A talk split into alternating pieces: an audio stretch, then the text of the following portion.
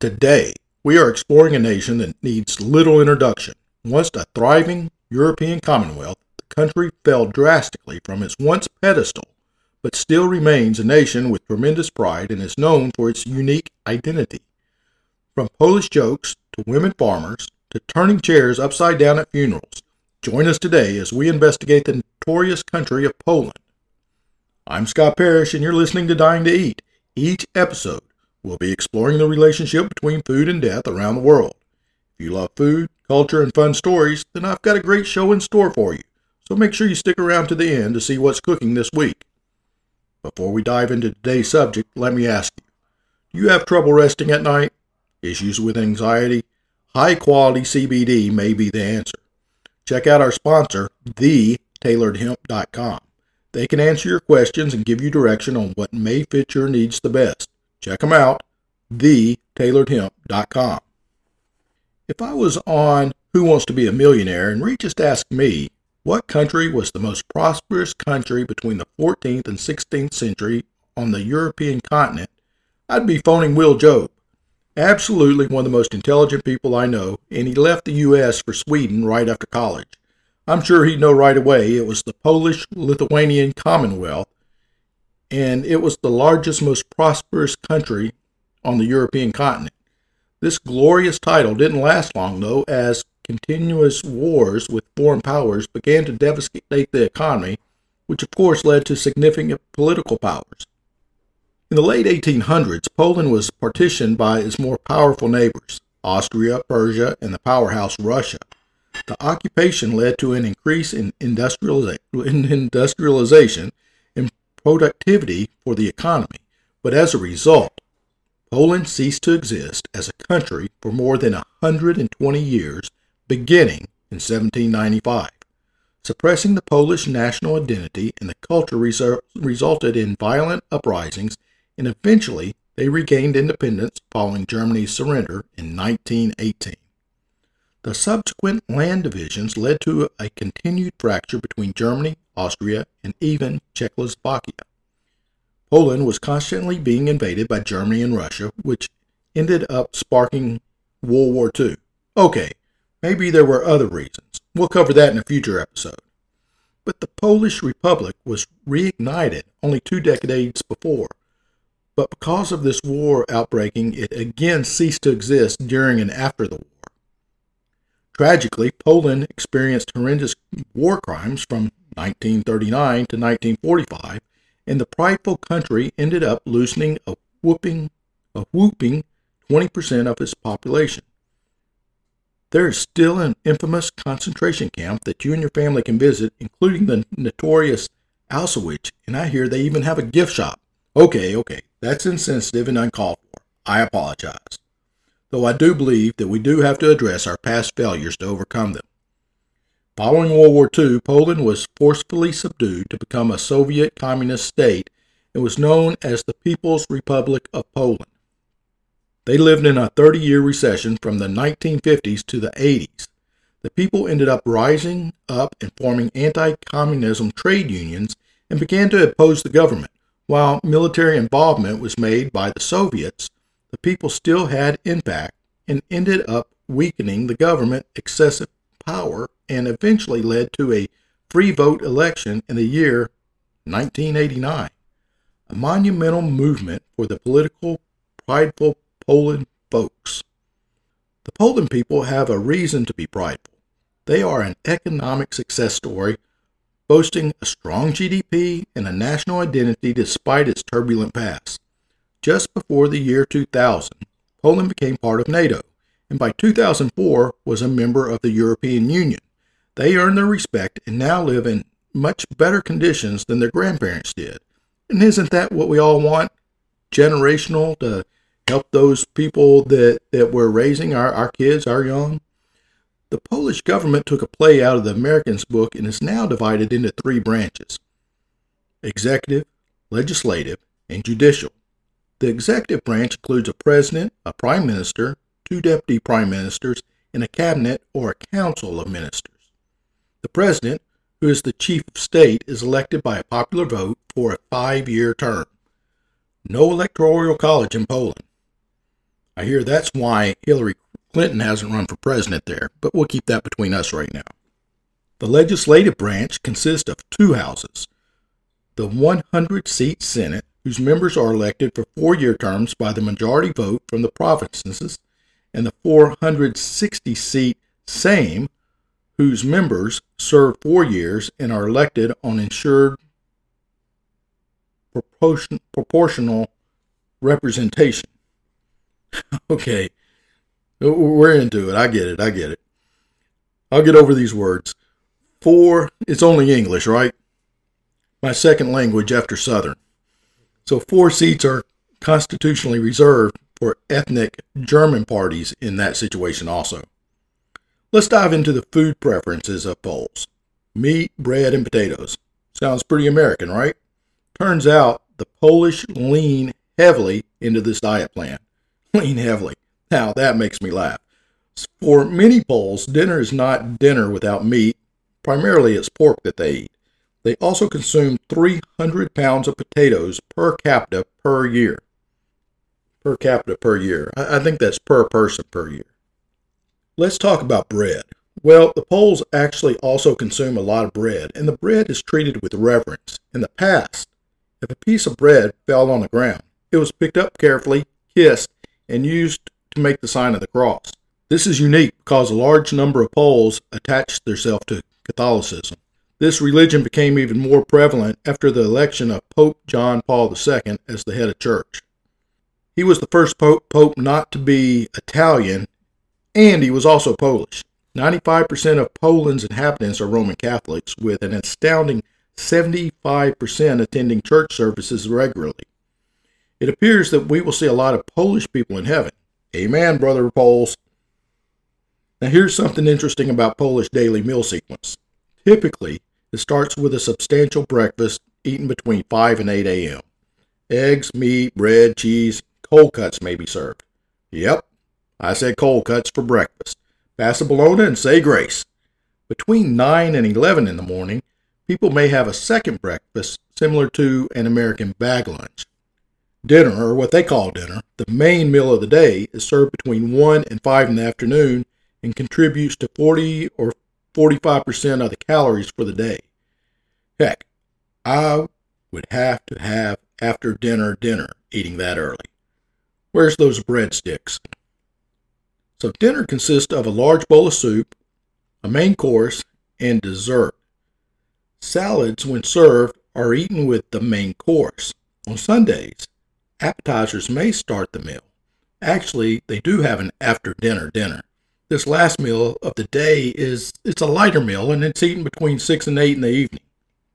It may be a repeat of the breakfast menu or it could include cold fresh water, fish, aspic, jelly dishes, and cooked vegetable salads.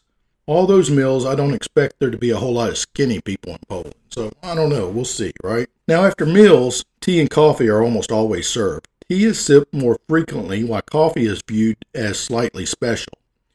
It's a bit like Turkish coffee, which I like really strong coffee. Late in the day coffee just isn't something I normally do, though. Let's briefly talk about Polish feast. Because common first names are noted in published calendars along with holidays, people know when to acknowledge an individual's name day. Name day can be your birthday. More importantly, it's the day you individually celebrate your patron, your patron saint. Such celebrations typically feature cakes and other party foods. At weddings, the bride and groom are greeted with bread and salt which are essentials for life upon their return from church. Geez, I should have eaten before this recording. Now I'm craving breadsticks. anyway, the Christmas season is the traditional time of baking cookies, honey spice cakes, and cheese dough apple cakes.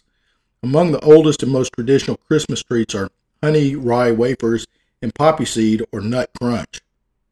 Babka, a cake, is another traditional dish that must be taller than it is wide, and it must be narrower at the top than on the bottom. It's a virtual tower of cake. The most solemn family gathering of the year is Christmas Eve supper. Family gather to share opłatek, which is a thin white wafer, sometimes called angel bread, followed by an odd number of meatless dishes. Fish is th- permitted those, and uh, traditional dishes include needles with poppy seeds and wheat pudding. Let's shift gears here and get off the delicious food, and let's talk about women in the workforce. In the cities, both men and women are employed outside the home. However, there is a male bias in employment. Proportionately, more women are unemployed than men. However, in rural areas, women participate fully in farm work, both in the fields and at home. Women really step up in the rural areas, and a lot of women actually operate a large number of the farms. Heck yeah, girl power, go! In fact, women operate a significant percentage of farms. In 1992, they operated 20% of the farms in the country. Almost 70% of the female farmers were single, and more than 40% were age 60 or older. Usually, the children have moved away and the husband has died or is unable to farm. This sounds vaguely like a farmers only dating advertisement, huh? Heck, I'd try it. Come on, Helga, show me some of those cow milking skills. Well, wait a minute. That came out worse than it did in my head. So, uh, women live in a male oriented society with a few groups working to change the national attitudes. They are subject to family violence at home and sexual harassment in the workplace. They also have less access to credit and jobs. Very few women have achieved top leadership positions in politics, business, and the professions. They are excluded from leadership in the Catholic Church. Among the peasants and the workers, there's a strong patriarchal ideology, and the husband is apt to regard himself as superior and the master. The wife is expected to make it clear that her husband is the head of the family. However, a man will not make an important decision without consulting his wife. In more wealthy families, the relationship is more equal, and a man places great value on his wife's opinions and counsels. As the expression goes, the man controls the head, but the woman controls the neck and where the head goes. Is that an expression? Sounds like it ought to be. So, Polish women perform the second shift, the phenomenon of simultaneously managing an external job and a household. Shopping, especially for groceries, and housework are considered women's work. A man will do almost anything not to cook, wash dishes, or clean the house. I guess some things are the same all over the world. You know, though, that's definitely not me. You guys know how much I love to throw down in the kitchen. I even get on my own I even get my own groceries. Heck, it's really the only thing I really like shopping for. All the food, all the possibilities. I really do like the grocery store. So, we mentioned earlier that Poland saw a tragic 20% decline in population during World War II.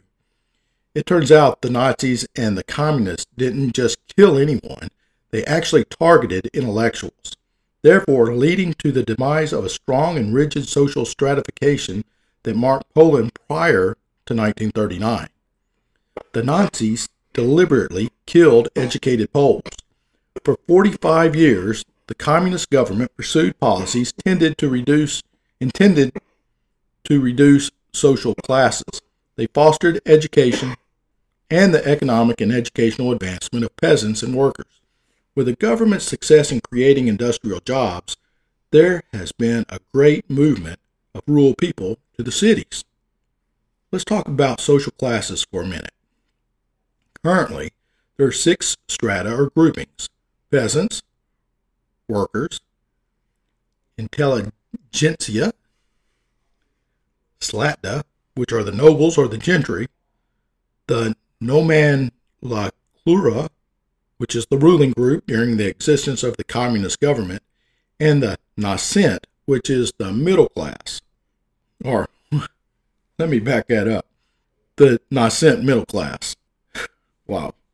The workers and the intelligentsia have increased both numerically and proportionately.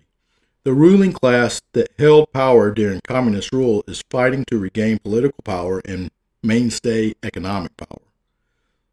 The Szlachta still constitute some 10 to 15 percent of the population, but their significance has been practically eliminated. People starting businesses are just beginning to differentiate themselves. One thing that's interesting about this show is we explore the death rituals of countries, cultures, and even indigenous people. But one thing we rarely talk about is marriage rituals. Death and marriage go hand in hand, right? Until death we part, do part, and all that kind of stuff, right? Well, in Poland, people typically get married before age 20. Unmarried women over 20 are seen as spinsters, and bachelors in their late 20s are subjected to political censure, to public censure, and mockery. Imagine getting mocked for being a bachelor in the U.S. I mean, it just wouldn't happen. Both men and women expect to marry, have children, have only one spouse for a lifetime. Marriage has always been viewed as a holy responsibility, and it is commonly believed that the unmarried or the never married cannot really be happy and will have difficulty obtaining salvation. Wow, now that's heavy, man. Could my mama be Polish and I didn't know it? Sounds vaguely familiar. Okay, mama, if you're listening, I promise I'm looking for Miss Wright. Girls, Send in your applications. There's an interview process. Traditionally, most marriages were arranged to improve family fortune. Love was not important. Is that from the Bible? I must have missed that Sunday. Formal divorce is extremely difficult. However, one way to escape that is if one member of the couple is to, let's say, move ostensibly, ostensibly to earn, we're going to get through this one way or another, earn money in a distant location, and they just never return. I'm guessing the last thing you really want to hear from your spouse is, hey, I'll be right back. Let's talk about propaganda. A word I can actually say here. Have you ever heard of it? Have you ever seen it? Are we seeing it right now in 2021? It's possible. Well, let's take a look at the origin of the Polish joke. First, let's discuss what a Polish joke really is. Polish joke is an English language ethnic joke deriding Polish people based on the demagoguery stereotypes. While I'm always ready for a good laugh, this is why I'm skipping my dad joke this week. These guys have had enough of this stuff.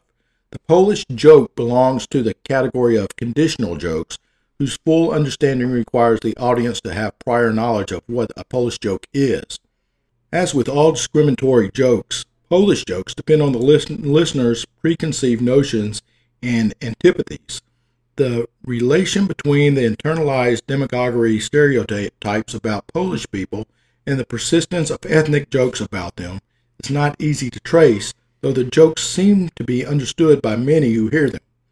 Sometimes an offensive term for a Pole, such as a Polak, is used in the joke. We discovered in the Polish American Journal that Polish jokes came from Nazi German propaganda that was then pushed ironically by the Soviet communist sympathizers in Hollywood. The racist stereotype that Poles are intellectually inferior and have subhuman intelligence originated from Nazi German propaganda and Soviet propaganda. For example, the myth that Polish horses were used to attack German tanks in World War II was total Nazi German propaganda that the Nazi Germans repeated over and over until it took a life of its own using the big lie technique. The big lie is defined as the intentional distortion of the truth, especially for political or official purposes. This tactic of trying to deceive a country's citizens was written about by Adolf Hitler. He stated in his New York Times bestseller, see how that works? Total fabrication that many people will question if they hear it enough. Hitler didn't just write about these Polish jokes, he even used them in some of his speeches after he invaded Poland. The Soviet communists saw the value of this myth and the racist notion that Polish people have subhuman intelligence, so they had their left wing sympathizers in Hollywood push it to the American public using anti-Polish television and movie and movie imagery. They also purposely murdered Poles with high intellect so that there was a wrench in the stereotype. The Nazi Germans also felt Poles only had the intelligence for Nazi slave labor. Their actions matched their feelings. It benefited the Soviet communists, and then because people would not mind too much if Poland is occupied by the Soviet Union, if Poles were portrayed as having a Slavic culture that was inferior and somehow less than human. It made what they were doing oddly acceptable in the eyes of, many, many people, unfortunately. Many Polish Americans who lived before this time have reported that they never heard these racist subhuman intelligence jokes about Poles until after they were introduced by left wing networks like, get this, NBC TV in conjunction with Hollywood. NBC TV launched Polish bashing shows such as Laugh-In, which ridiculed Polish people consistently. Constantly. Polish Americans felt, I'm laughing at, at myself. I'm not laughing at, at what happened to the Polish people. Polish Americans felt the producer of Laugh-In, his name was George Schlatter, was an anti Polish bigot. In addition to late night bigots being encouraged to bash Poles with jokes that portrayed the Polish people as having subhuman intelligence. Therefore, the power of television and the motion pictures was used to demean and dehumanize Polish people with repetitive big lie type propaganda. Anti Polish movies such as The End were some of the earliest movies meant to degrade Poles with racist humor. In addition to other anti Polish sh- shows such as All in the Family, were used to degrade the Polish people, even though the left wing producer claimed the ruse that the show was supposed to be against bigotry. Now, if you've seen All in the Family, you know that that's definitely not the case. All in the Family was filled with racist anti Polish sound bites such as Dumb Polak in an attempt to influence his viewers to have the same anti Polish prejudice that the left wing producer of the show, that was Norman Lear. Eh, so basically, Polish jokes were part of Hollywood TV media hate campaign against Polish people, and it spread far and wide before it became known amongst the general population. Fortunately, Polish jokes started to decline in the U.S. when Polish Americans put aside their good nature and aggressively spoke out against the anti Polish hatred. Today, Polish jokes and ethnic jokes in general are seen as ethnic slurs by most fairly minded, fair minded Americans, despite the fact that there is less tolerance for Polish jokes today than decades due to the large part of the civil rights movement and the increased use of social media. This does not mean Polish jokes have been completely eradicated, but we're definitely headed there. So let me ask do you think about death daily? Do you talk about death daily? Well, it seems a lot of people in Poland do. Death is part of the daily discourse in both Poland's rural and urban areas. The Polish think that death is a lean, tall woman who wears a white sheet and holds a, a. Hot. I wonder if she's single. So, no human can stop her, but animals can see her and warn others of her presence. She also holds the belief that it is a better if the dead is if the death is quick and painless than from an illness.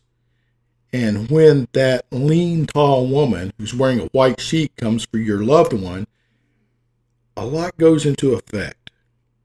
When your clock is punched in Poland, your death needs to be pronounced by a doctor. The body remains in place of the death for around two hours. The certificate of death is provided by the local government and is necessary in order to complete all of the bureaucratic procedures. If a body is not present, such in the case of, say, death in an accident like a plane crash, the person is pronounced dead after six months through a court decision. In the case of a missing person, the person is pronounced dead after 10 years. In urban areas, funeral homes can take care of everything related to a person's funeral. In rural areas, however, there is no need to go to the funeral home and pay for these services. All the expenses for the funeral are covered by the state along with a special benefit for the poorer families.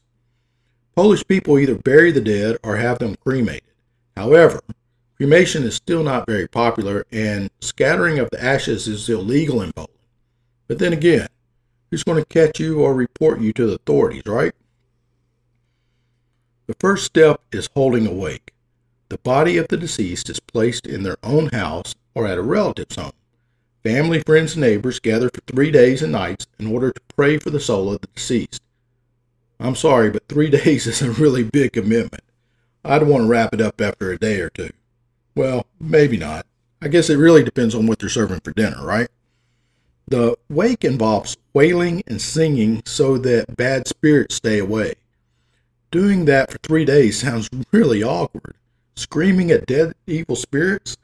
I think I know a Polish guy that hangs out in the corner near my house. I just thought he was homeless. The next step is the procession, which is similar to America in a way. During this event, the coffin is carried to a local church, usually on foot. Here, a remembrance service takes place.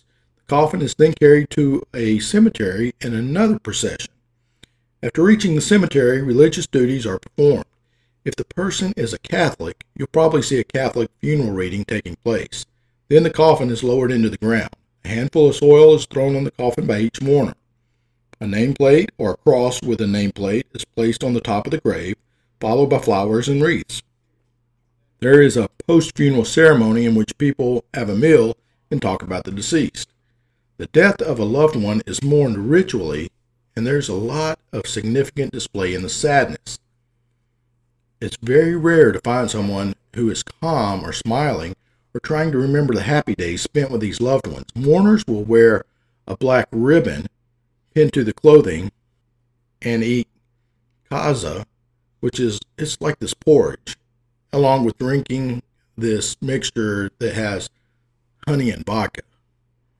Now that I'm interested in. Some of their burial traditions are a bit fascinating too. The first one is putting the seats upside down. I mentioned it earlier. This is a Jewish tradition that has found its way to Poland. According to its tradition, the soul of the dead person doesn't want to leave the earth and stays here for as long as it can. Keeping the seats upright makes it difficult for the soul to leave the body. Thus, all seats in the house of the deceased have to be turned upside down. Covering mirrors after death is another Jewish tradition that Polish people follow. Polish people believe that it is obligatory to cover up the mirrors in the house. Otherwise, the soul of the deceased would stay inside the mirror and will haunt the living in the form of a scary reflection.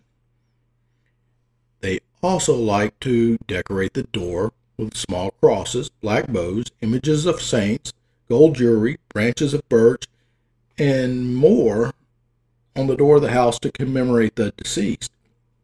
When someone dies, the Lord's hand bell, which are bells placed all over Poland and are looked upon as symbols of protection from thunderstorms.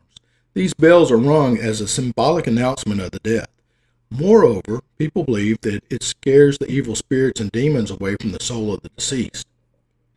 Polish people tend to place a candle in the hands of the deceased in order to help the soul find a path towards the afterlife. Coins are also placed in the mouth, the hand, and the left armpit so the soul of the deceased will not return. I find that very interesting. So when you die, you get a candle and a couple of bucks. Wouldn't it just be easier to call that lady in the white robe and order an Uber? I don't know. Have you ever stopped a clock on purpose? This is another Polish custom in which clocks are stopped immediately after the person takes their last breath. This custom symbolizes that the time has ended for the dead and a new period of existence has started, one that isn't bound by time. If the clocks are not stopped, it means that you're inviting the soul of the deceased to remain in the world. When an individual is dying and the clock is still ticking, they are usually placed on the ground and all of the doors and windows of the house are open so the soul ha- has the freedom to go to heaven. So, what do you wear to one of these three day funerals? Well, it really depends on different factors. People who are over the age of 18 are supposed to wear black mourning, mourning attire. Children are not expected to wear black, but they can. Mourning is symbolized by wearing black and by abstaining from dancing, singing, and participating in weddings and other joyous occasions. In case of the death of a partner or a parent, the mourning period lasts for one year. If it's a grandchild, a mother in law, or a father in law, the mourning period is six months. If a sibling dies, the mourning period lasts for three months. Clearly, Polish traditions reflect a mix of Western, Catholic, and Jewish customs. Though the mourning attire and the funeral are similar to much of the Western world, Catholic funeral readings and Jewish lore contribute to a significant to a specific burial custom to this day. If you ever attend a Polish person's funeral, you'll be able to see how many of these traditions are followed by the family. So let's get to my favorite part. Today's recipe is going to be a Polish crepe, aka naleśniki. Similar to French crepes, Polish naleśniki are thin pancakes meant to be filled and rolled and can be either sweet or savory depending on the feeling. The batter for the pancakes is made with flour, eggs, milk, water, preferably carbonated water, and a pinch of salt, while optional ingredients include sugar, butter, oil, in which case the pan for frying usually doesn't have to be greased. Typically, sweet fillings include jams, preserves, fruit, and cheese, while savory naleśniki can be filled with cheeses, meat, mushrooms, or even sauerkraut. Once filled, the pancakes are rolled or folded into a triangle and can be, in some cases, either shortly fried until golden or baked in the oven. naleśniki can be served drizzled with honey or syrup, topped with fruits, or sprinkled with confectioner's sugar, and should be eaten while they're still warm. Although there is evidence pancake like dishes have been in existence in China in the 4th century BC, as well as ancient Greece and Rome, the pancake we know today is most likely invented in Florence and brought to brought to France by Catherine uh, Medici when she married the king Henry II of France in the 16th century. Because the first Polish pancakes were sour and made with cream or buttermilk, they were named after two Polish words. Nalewać means to pour, and maślanka means buttermilk.